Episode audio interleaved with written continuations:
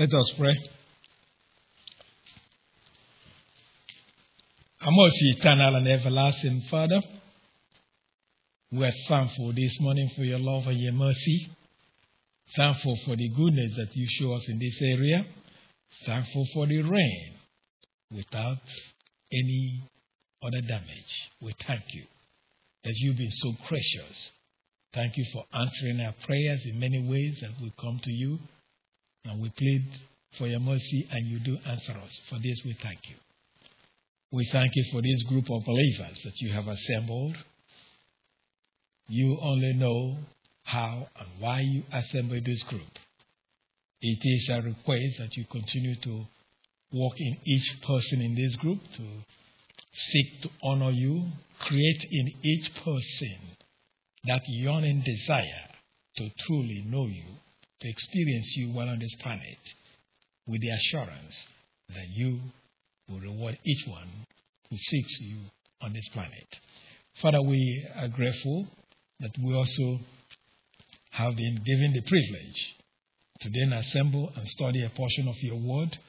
We recognize that the human mind is incapable of understanding anything that is spiritual apart from the ministry of God the Holy Spirit. So it is a request that God the Holy Spirit, the perfect communicator, will enable us to hear precisely what you have for us this morning. This is a request in Christ's name. Amen. We're still in 1 Corinthians chapter 12, verses 20 through 26.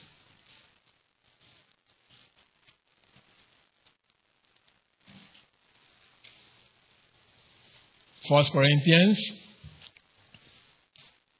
chapter 12, verses 20 through 26. It is as it is, there are many parts, but one body. The eye cannot say to the hand, I don't need you. And the head cannot say to the feet, I don't need you. On the contrary, those parts of the body that seem to be weaker are indispensable and the parts that we think are less honorable, we treat with special honor. And the parts that are uh, unpresentable are treated with special modesty, while our presentable parts need no special treatment. But God has combined the members of the body and has given greater honor to the parts that lacked it so that there should be no division in the body, but that each part should have equal concern for each other. If one part suffers, every part suffers with it. If one part is honored, every part rejoices with it. We are fast, of course, coming close to our study of this section of 1 Corinthians 12, verses uh, 12 through 26, as far as its analysis is concerned, but application is still far away. Now, this being the case, let me review what we have studied up to this point. Now, the overall message of the section is that unity and diversity are essential in the body of Christ, that is the church of Christ. Now, this message, as we indicated, places three uh, places three responsibilities on you as a believer. The first responsibility, based on the subsection of, verse, of verses 12 and 13, is that you should recognize the unity and diversity in the uh, Church of Christ. The second responsibility, derived from the subsection of verses 14 through 19, is that you should focus on facts stated about members of the Church of Christ that we indicated are five. The first fact is that the Church of Christ consists of several members. The second is that no believer can be separated from the body of Christ. The third is that each member is necessary for the functioning of the local church of Christ or the universal church of Christ. The fourth is that it is God who places each member of the church in the church to function as He wants. The fifth fact is that there would have been uh, no church of Christ as we know it today if it consists only one member. The third responsibility, based on the subsection of verses 20 through 26, is that you should be careful how you treat members of the body of Christ. Now, we indicated that there are reasons or positions that are necessary to bear in mind to help us uh, in order to carry out this third responsibility. A first reason, you should be careful of how you treat members of the body of Christ is because of the importance of unity and diversity in the church of Christ. A second reason is because each member depends on the other. A third reason is because even those considered weak are indispensable or are necessary members of the body of Christ. A fourth is that there are certain members of the body of Christ that require special attention. So that then brings us to the fifth reason where we this really where we begin this morning. A fifth and final reason you should be careful how you treat members of the body of Christ is that God has his purpose for constituting the church in certain ways. Now, this, this fifth reason is based on what the apostle wrote beginning in the last sentence of 1 Corinthians 12, verse 24, and ending in verse 26. Now, the last sentence of verse 24 begins with a Greek particle that primarily is used to indicate a difference with or a contrast to what precedes. In effect, it is used to express contrast between an immediate clause and the one preceding it, so that it may be translated with but or on the contrary. Now the word may also may be translated indeed or certainly when it is used as a marker of contrastive emphasis, as it is done in the complete Jewish Bible. In our verse, that's how they started with the word indeed, and so on. Anyway, when the word is used in connection with a command, it may then mean something like now or then, as the word is translated in the instruction given to wife regarding her husband in Ephesians chapter 5, verse 24.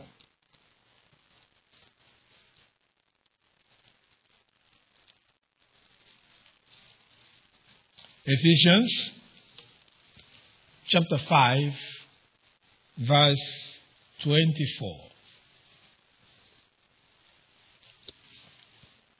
Ephesians chapter 5, verse 24 reads, Now, as the church submits to Christ, so also wives should submit to their husbands in everything. Now, some English versions begin verse 24 of Ephesians 5 with the conjunction but, but. Now, interestingly, the translators of the International Standard Version began with the word indeed, indeed, which is a permissible translation of the Greek word when a contrast is to be made in an emphatic manner or a strong alternative is being suggested. Now, that aside, the meaning but may indicate a transition to something different or contrasted. So, when the word is translated but before independent clauses, it may indicate that what preceded it is to be regarded as a settled matter, thus forming a transition to something new, uh, implying that sometimes that other matter or, or an additional matter is being presented for consideration. Now, some of our English versions, such as the Contemporary English Version and the Today's English Version, among others, really they did not translate our Greek word, probably because they were conveying a sense of transition to something new. Nonetheless, in our passage of 1 Corinthians 15:24, the word is really used not only to indicate a contrast between what follows in the second half of verse 24 and the first half of, of the verse, but it is used to indicate that an additional fact is introduced that should be considered as one deals with the subject of unity and diversity in the Church of Christ. Now, this additional fact to consider as one deals with the subject of unity and diversity in the Church of Christ uh, is that God constituted or composed the church the way He wants and for His purpose. Now, the fact God constituted the church the way uh, He wants is introduced then in the sentence of 1 Corinthians 12, verse 24, Well, starting. Look at that sentence. Say, God has combined the members of the body. God has combined the members of the body. Now, the mention of God in this in the sentence we're considering should remind us, uh, should remind of all, all of us of at least two things about God that are relevant to the subject of unity and diversity in the body of Christ. It should first remind us of the wisdom of God as we think of the members of the body of Christ. Now, His wisdom, God's wisdom, is beyond human comprehension and beyond measure, as the Apostle Paul himself declared as he contemplated God's work in election in Romans chapter 11, verse 33. Romans chapter 11, verse 33.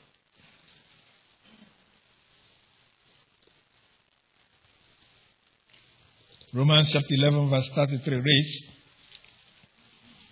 Oh, the depth of the riches of the wisdom and knowledge of God. How unsearchable his judgments and his paths beyond tracing out. Now, it is really as we think of the wisdom of God that we'll have respect for the way he has constituted the church of Christ. As in the sentence again of 1 Corinthians 12 24, we're looking at, he said, God has combined the members of the body that we are considering, though. Now, the second thing about God, other than his wisdom, uh, in, in, in this verse tells us that we're considering, is really the unity of God, of God, the unity of God, or the Godhead, as we may note from the unity of the work of God in our salvation, where each member is specifically concerned with a specific aspect of our salvation, as the Holy Spirit uh, conveyed through Apostle Peter in 1 Peter chapter 1, verse 2. First Peter chapter 1 verse 2 where all three members of the Godhead are mentioned in a sense with different functions so to say but it's still complementary.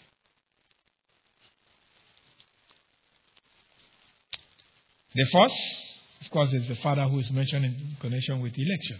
So it says, who has been chosen according to the foreknowledge of God the Father. Of course, that word foreknowledge should really be according to his predetermination. It's not knowing what's ahead. As people try to say, it is a meaning of the Greek word, but it doesn't uh, meet this particular context.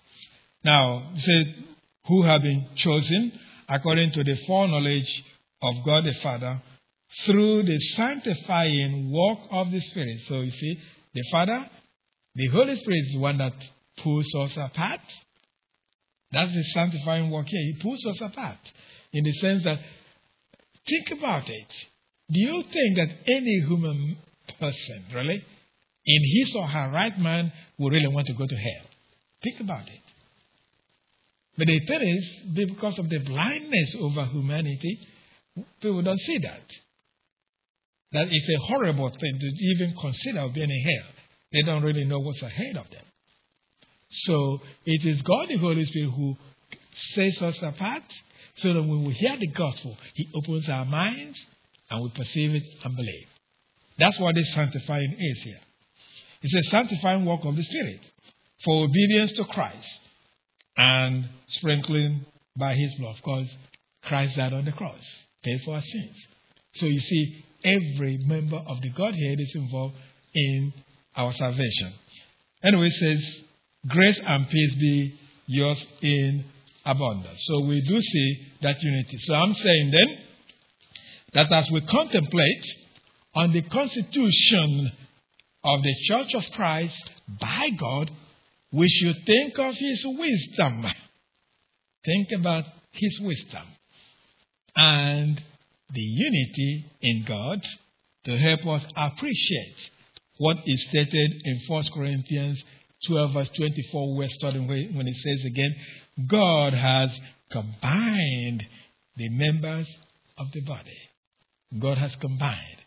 Now, the word combined is translated from a Greek verb that appears only twice in the Greek New Testament. Now, in both passages where the word is used, the translators of the NIV consistently uh, translated or rendered the Greek word with the word combined. Combined. As in our passage. But then uh, we do know that in another place where the word is used, that uh, it is used to kind of chide or rebuke the Israelites that did not exercise faith in the word of God that was delivered to them, according to Hebrews chapter 4, verse 2.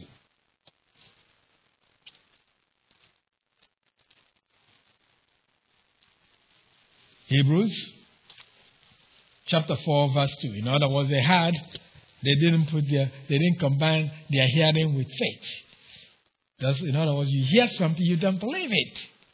Or you don't show that you believe it by acting towards it. Then you miss whatever it is associated with what you had.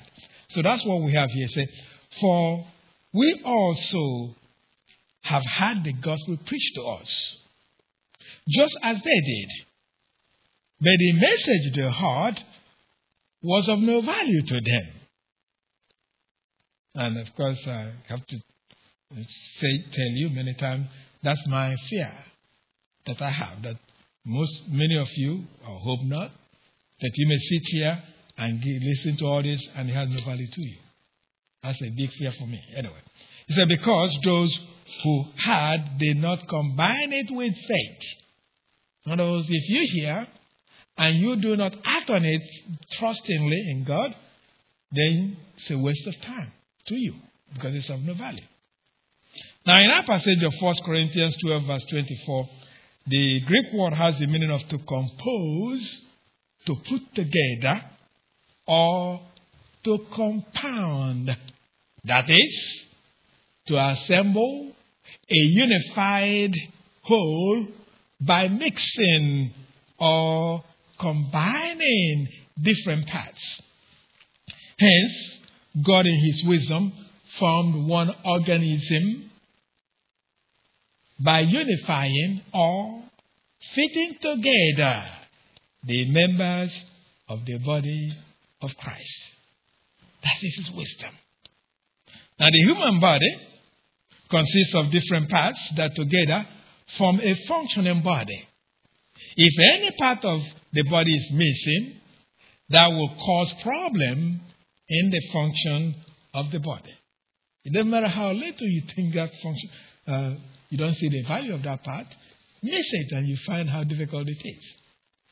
Now, consequently, then, all the parts have been carefully placed by God to support the overall function of the body. God has done everything, it carefully, size wise, everything. Because if our hand was a little bit, I mean, if you were hand longer than what we have it, we have we clumsy and all kinds of things. As it is, some of us are really clumsy without that happening. So you can say, God put everything perfectly. Now, that said, though, we should recognize that the analogy the apostle used is applied to the body of Christ. And so we will focus on the body of Christ as a concern of the sentence that we're considering. See, the sentence we're considering, again, the sentence of 1 Corinthians 12 24 reads, God has combined members of the body. That sentence should remind us of at least three things. That sentence. Again, God has combined the members of the body. That, again, I say, should remind us of at least three things. First, that the work of God in composing the body of Christ results in a unified body.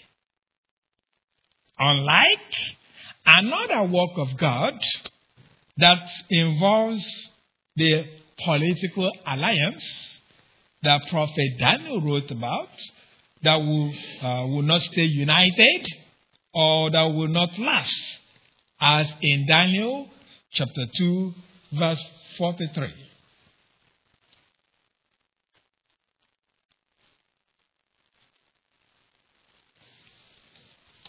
Now, so you don't get lost here. I'm saying God's work in composing the church or constituting the body of Christ in Christ is unlike his other work that creates political alliance. But that those political alliances do not last. And this is what we see here in the book of Daniel, chapter 2, verse 43. And I'll, you see why I went to Daniel in a minute here. He reads Daniel chapter 2, verse 43. And just as you saw the iron mixed with baked clay, so the people will be a mixture and will not remain united. A mixture, not, not united, any more than iron mixes with clay. Now we reference this prophecy because it is God's work. It is God's work. And it is the same Greek word used in our passage of 1 Corinthians 12, verse 24, that is used here to describe, uh, I mean, this describe this prophecy of Daniel in the Septuagint. So we can see this important thing here, and that is this that God can bring about unity as a part of His work and disunity as well. I want you to get that point clear that God can bring unity as a part of His work and also disunity as a part of His work. It all depends what He wants to achieve. So the unity in Christ, the uh, the, this unity in the political alliance, he created that. Because he composed it. So you have to see. Now I know because we don't, uh, many of us, because we don't really contemplate enough on the Bible and see how it applies to our life today. It causes us to lose sight of the Father. uh, we see all these, you know, people at each other's throats. And we just say, oh, yeah, this is bad or good. It all depends on where you're looking from. But the reality is, both God is working out both. He creates the unity, creates the disunity for His purpose. So, as much as we may complain, just know He's doing it. It's for His purpose. And His purpose, generally, when there's disunity, is usually for judgment. Usually. Because this alliance we talked about in Daniel is resulted in judgment. So, if you see, I'm taking for uh, a nation here now as an example. All this, you know, whining this way and that way is all designed by Him for judgment. That's what it is. And I, I hate to disappoint you, it's never ever going to get better. And I know people wish you can dream all you want. It's not going to get better. Because that's what the Bible tells us. Everything is going down the hill. And if it's going down, remember we studied in 1 Corinthians 7? A sinking ship. The best thing is don't be in it. Get out of it. And the way you get out of it is distance yourself from the wall and remain aloof. You watch these things taking place, but you don't be a part of it. Because once you become a part of it, you'll be suffering like those who are in a sinking ship. Just get out of it. Stay out of it. Look in, but don't be in it. Anyway. So that's the thing that we have to see here that by this uh, idea of God composing unity and then disunity in political alliance, simply to say that He brings about unity and this unity. Second, the unity in the body of Christ is a work of all powerful and all wise God, and not of humans. Get that point clear in your mind that unity is the work of the all powerful God and all wise God, and not that of humans. You see the word combined because we have, I say, God has combined the members. That word combined. Or really, if we use that in a sense, we use combine or composed. And I have used combine, we can also say compose. If we use that to describe what God did with members of the body of Christ, now that word, whether we use combine or compose, is translated from what's called an aorist in the Greek, implying that the action of composing of the body of Christ from its members is an action that took place in eternity. It's not something done now. It took place in eternity. Now, this is not difficult to accept. That's all what took place in eternity. If we remember that Christ's work that led to the composing of his body is considered something that happened before creation, as we read in Revelation chapter 13, verse 8.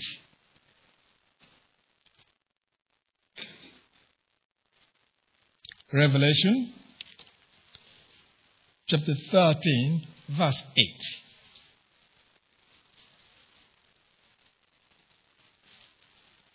Let's see how these Bibles that are uh, the back with all kinds of notes and so on. Otherwise, it's easy to get to Revelation being the last book of the Bible. Revelation chapter 13, verse 8 reads All inhabitants of the earth will worship the beast, all whose names have not been written in the book of life belonging to the Lamb that was slain from the creation of the world. Was slain from the creation of the world. Now, although some commentators associate the phrase from the creation of the world with the verbal phrase been written.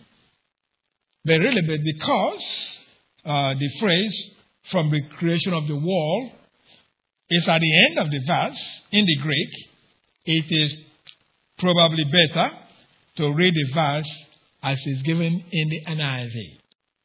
Now, this will imply then that Christ's death was regarded as a done deal. That's what we, the best way to describe it. It was regarded as a done deal with God. Since his election to come to the world was done before creation. That again according to 1 Peter chapter 1 verse 20.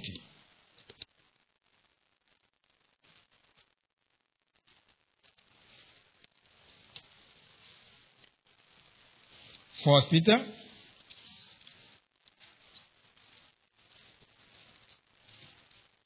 chapter 1 verse 20. He said, He, that's Christ, was chosen before the creation of the world, but was revealed in these last times for your sake. Doesn't the work of Christ on the cross, that is the basis of composing of the church, is seen from eternity as a done deal, along with the election of those who will be members of his body. In other words, all we're saying is all of this composing all happened in eternity. It's not that God woke up, you know, one morning will say, and say, okay, I put this person, I put this. No, no, no. All this did he happen in his mind, all in eternity, before man was even created. And as I'm going to see, that excites me in one way. And I hope it excites you the same way too. That yes, I'm a part of a body composed from eternity. Anyway, the point though is that the unity that results from God composing of the church with various members is his work and not that of humans, as it is impossible for humans to bring such a feat. We can do that. Now, as believers, we are not called to create the unity in the body of Christ. Now, pay that attention. We're not called to create the unity. That may be shocking to some of you. Because that's, you know, we hear, you know, let's get together and all that, yeah. But what I'm saying that we are not called to create the unity in the body of Christ. But our responsibility is to maintain it. God is the one that created it. But you and I are given that responsibility. Maintain it. This is according to what is stated in Ephesians chapter 4, verse 3.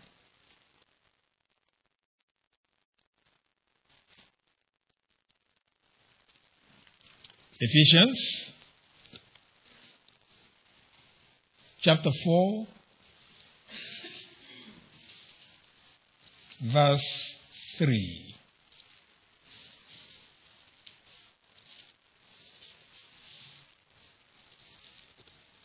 Again, my point I'm emphasizing it, we are not called to create the unity, we are called to maintain it. It's already been created by God who composed the church. So he reads here make every effort to keep the unity of the Spirit through the bond of peace. Now, the NIV of this verse reads as a command. But the Greek indicates, as we studied in detail when we studied Ephesians, the Greek indicates that the apostle is concerned with the means of maintaining unity since the expression, make every effort to keep the unity of the, uh, of the Spirit of the NIV is better rendered, making clear the Greek better this way. by making every effort to keep the unity of the Spirit. Doesn't the means of maintaining unity or cohesiveness among believers requires that each believer should eagerly determine to do something that is described in the verbal phrase to keep the unity of the Spirit. Now, willingness or eagerness is an important attitude that should exist in order to carry out anything successfully. There has to be that eagerness or willingness. If you're excited about something, then you wind up doing it well. So we are required to maintain among us or what God has already brought about. That's what we're required. We're not the ones that bring it about. He's already done that. Unity of the body of Christ is already accomplished by God. We are only required to maintain it, or, by putting it another way, to make it a reality while on this planet. Make it a reality. Whether you know it or not, all believers are composed in that one body. So that's that unity. He has already made it. Now let it come down to us. Like as people say, it's more like that illustration somebody used, I think, some time ago. You chop off the head of a snake, cut it off. The rest of the body keep twisting, keep twisting for a long time before it catches up with the fire. I'm dead.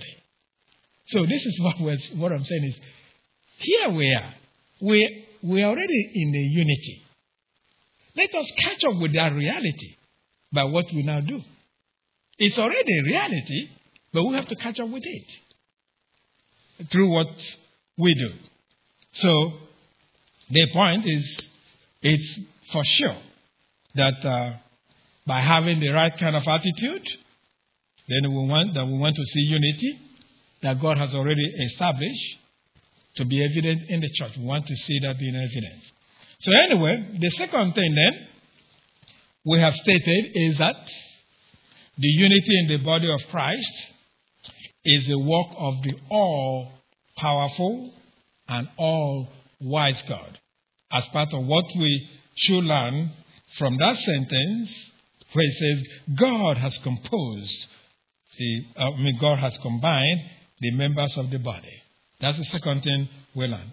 Third, God composed the church from people of different ethnic backgrounds to form a new humanity.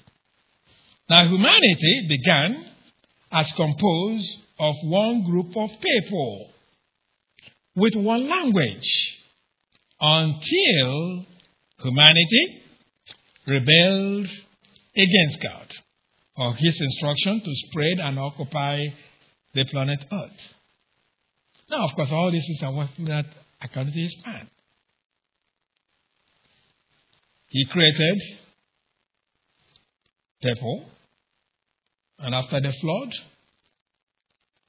all the three sons of Noah were together. Because they separate, go different paths, so that they begin to subdue the world. They didn't want to do that. They want to have any part of it. So he helped doing that by confusing the language. So then, when people refuse him to do so, God forces them to act by creating the diversity of language so that people, for the most part, first group themselves based on language and eventually based on ethnicity. In other words, the first diversity was created based on language. Now, these were all siblings, more or less, because they were still small, and they all knew they have the same common grandfather. But once God brought about the first diversity of the judgment of language, Well, if you didn't understand the other person, you, you avoided him or her. You go to people you uh, uh, understand. So that is when he first mixed that. So that, you know, the three sons of Noah were all mixed at the beginning. And he continued, but uh, later on, eventually, the whole thing came down to ethnicity. Now, the point is that it is God that composing the church of Christ with people of different ethnicity. But that's not all, though. He composed the church with believers who have different spiritual gifts. Now, each member is placed in the body in such a way that a person fits into the body of Christ as God has determined. Now, it is like really putting together puzzles. The way God did that. Now, each believer is chosen and gifted in a way to fit in the composing of the body of Christ, as the Holy Spirit implies through Apostle Peter in 1 Peter chapter 1, verse 25.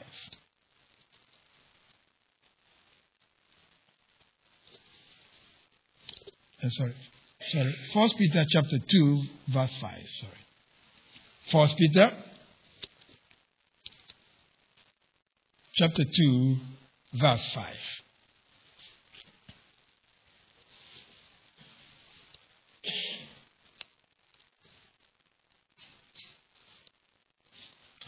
First Peter chapter 2, verse 5 reads, You also, like living stones, are being built into a spiritual house to be a holy priesthood, offering spiritual sacrifice acceptable to God through Jesus Christ.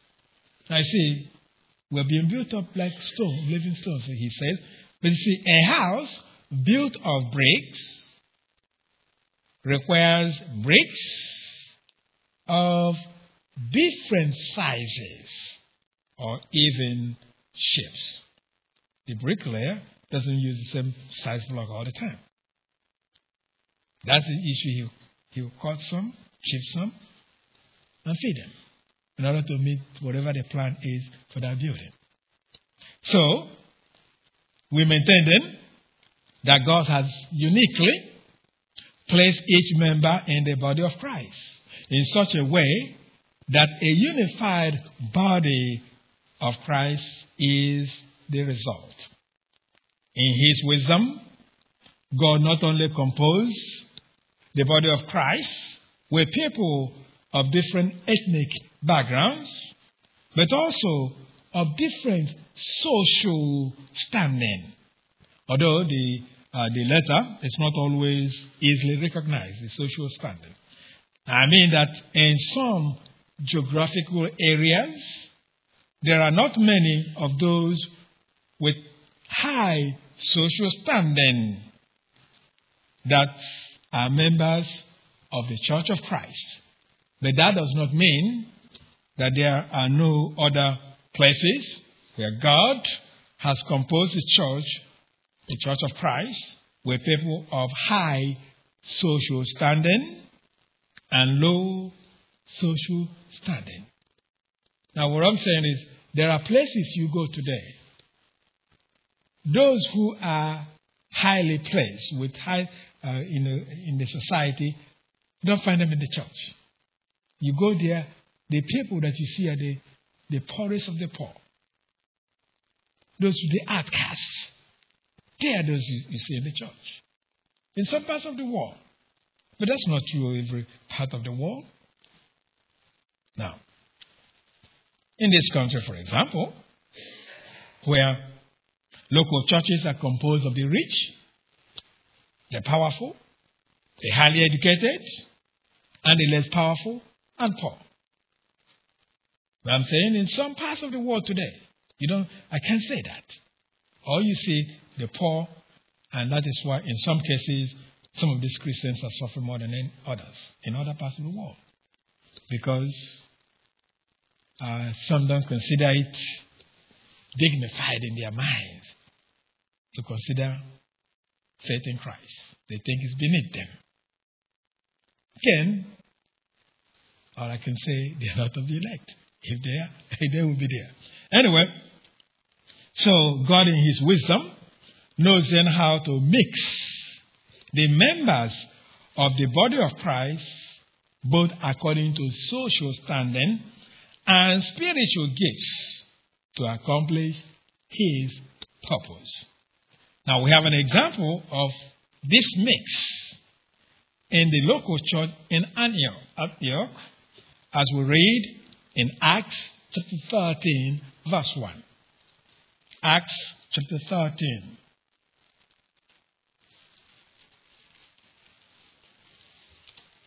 Verse 1.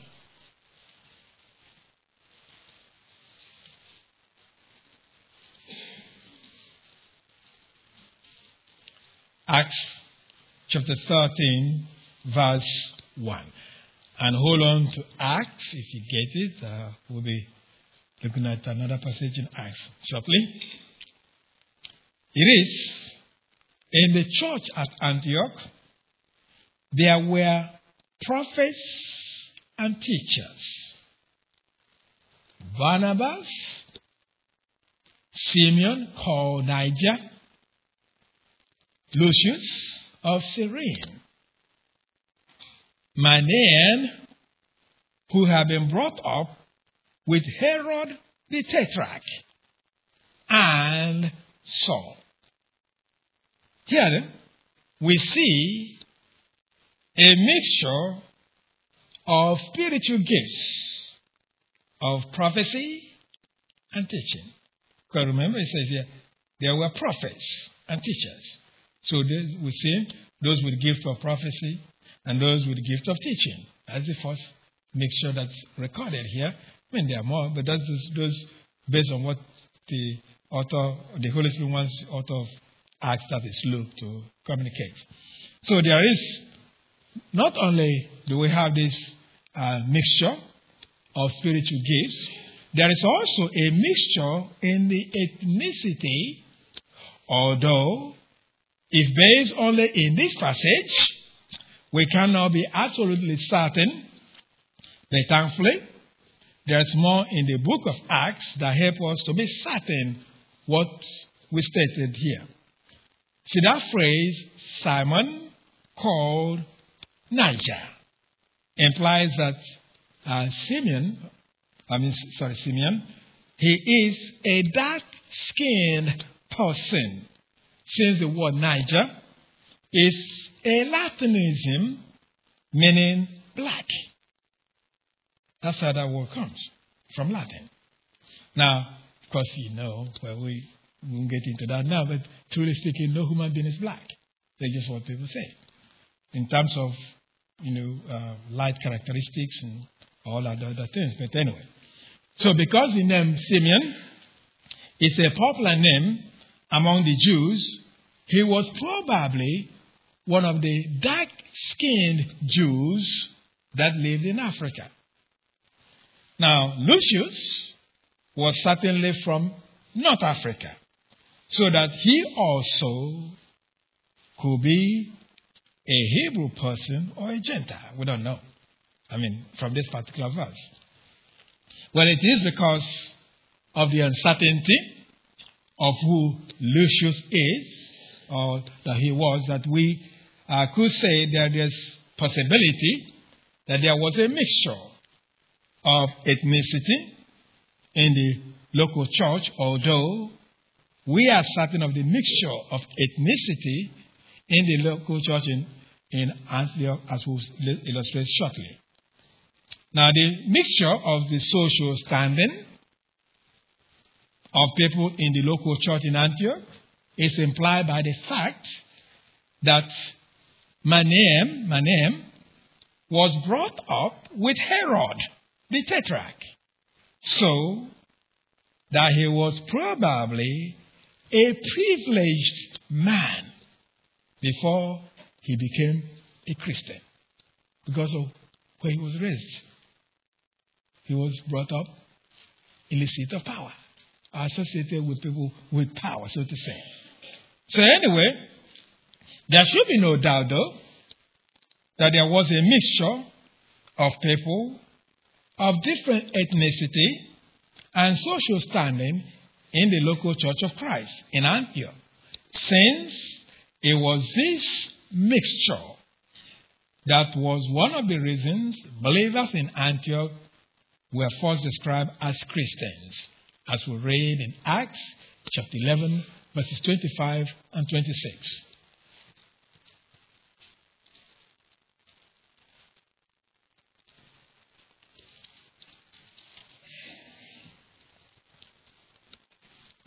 And hold on to that. Hold on to that passage. I mean, yeah, because I'm going to pick up from the same chapter. It says, Then Barnabas went to Tarsus to look for Saul. And when he found him, he brought him to Antioch. So for a whole year, Barnabas and Saul met with the church and taught great members of the people. The disciples were called Christians first at Antioch. Now, if you just read this without knowing background, you just okay, they were first called Christians. The background is important. What's the background? Now, Antioch was a place composed of people from different parts of the world known then. And so you had Jews, Gentiles, as the, as the world was divided. The thing that stunned the people who gave this nickname Christians is that they have, you know, all these small places where the idols were worshipped. They have, and so whatever idol is worshipped, you know who will be there. All Gentiles. They have synagogues. Wherever you have the synagogue, you know who will be there Jews or converts to Judaism. Possibly, but mostly Jews. But there's another group that's they saw. And this group consisted of Jews and Gentiles together in one worship place. That was stunning to them. And that's why they were called, given that first name, Christians. It's more like a title of say, oh yeah, maybe these are the little Christ. Or they were, you know, something about Christ. They adhered to the, you know, some of them thought of in terms of political view. They say, yeah, they adhere to the political view of Jesus Christ. That's why they can come mix themselves together. So it is that mixture that caused the name Christian to be first given. Now, here is one of those things that you see today. If you look around our local churches today, you have to wonder how far away are we from the New Testament church? Think about it.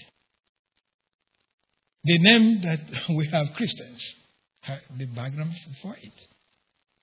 And so you see that there's a, a question that's raised in my mind. And that is based on what I'm explaining here.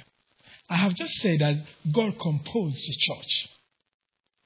So if there are a local church in a place where there are all kinds of people, and that church doesn't represent that, you have to ask yourself is God composing it or man is composing it?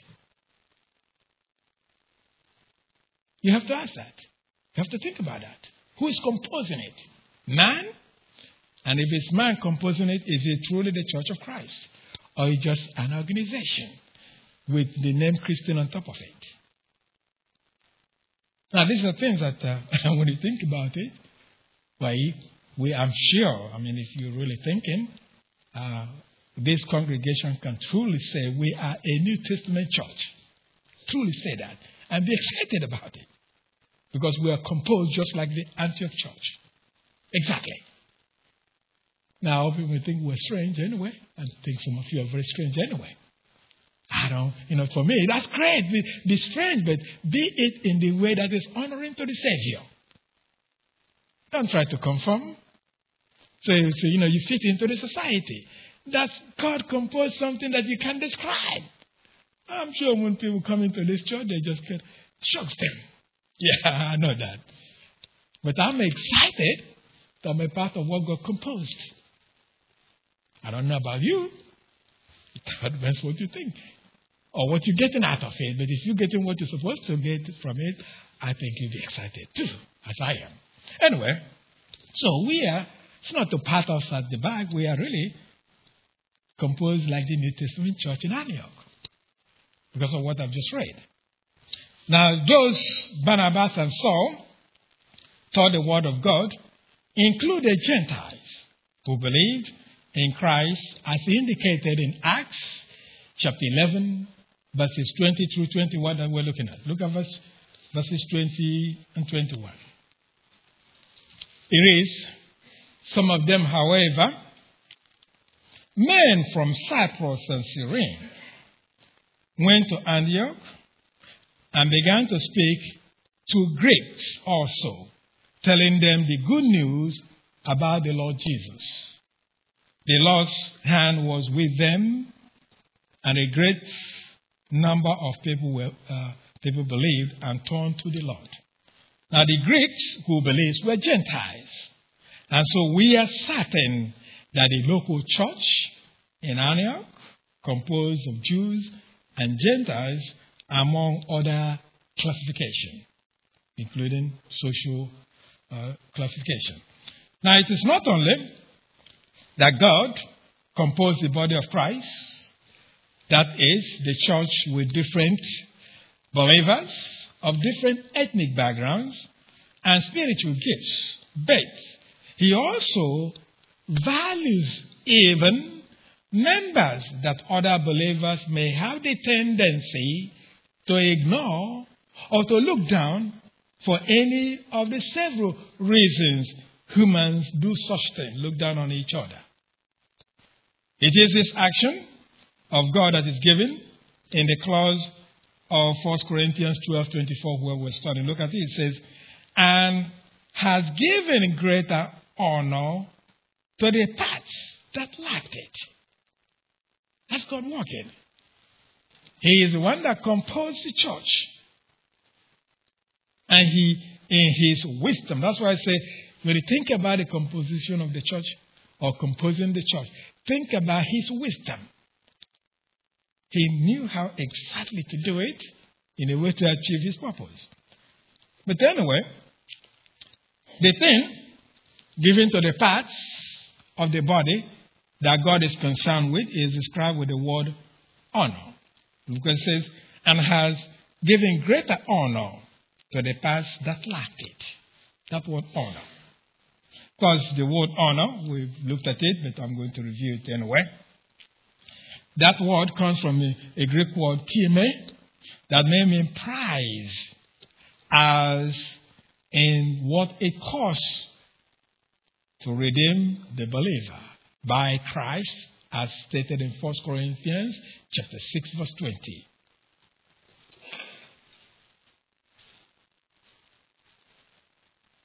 First Corinthians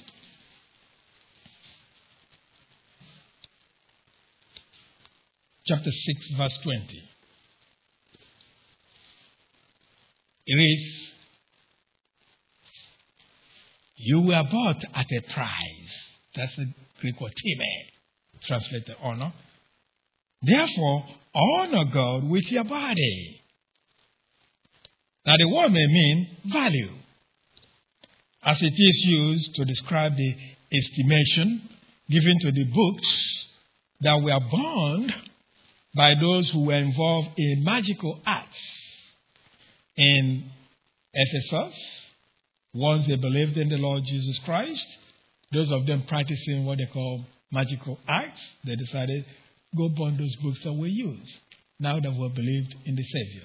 And that's where our word is used with the meaning value in Ephesians, in Acts chapter 19, verse 19. Acts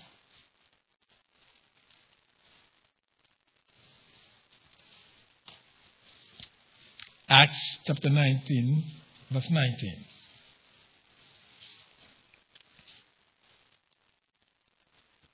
It reads, A number who have practiced sorcery brought their scrolls together and burned them publicly when they calculated the value, that is the time, the value of the scrolls, the total came to 50,000 drachmas. Now, the Greek word may mean compensation, compensation, such as that that should be given to teaching elders of a local church, as stated in 1 Timothy chapter 5, verse 17.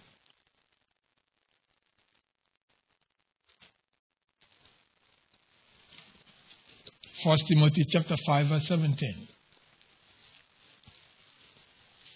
And hold on to First Timothy, of course.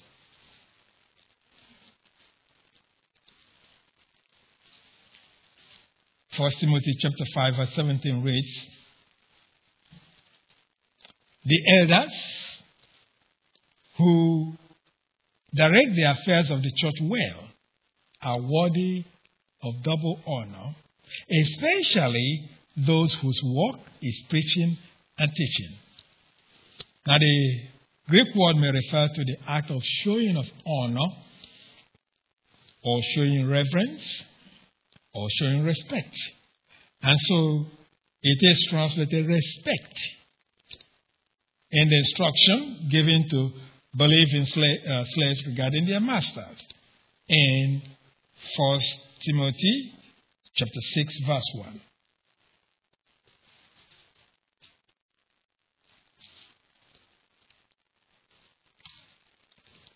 Well, looking at time, we, we'll read it after break.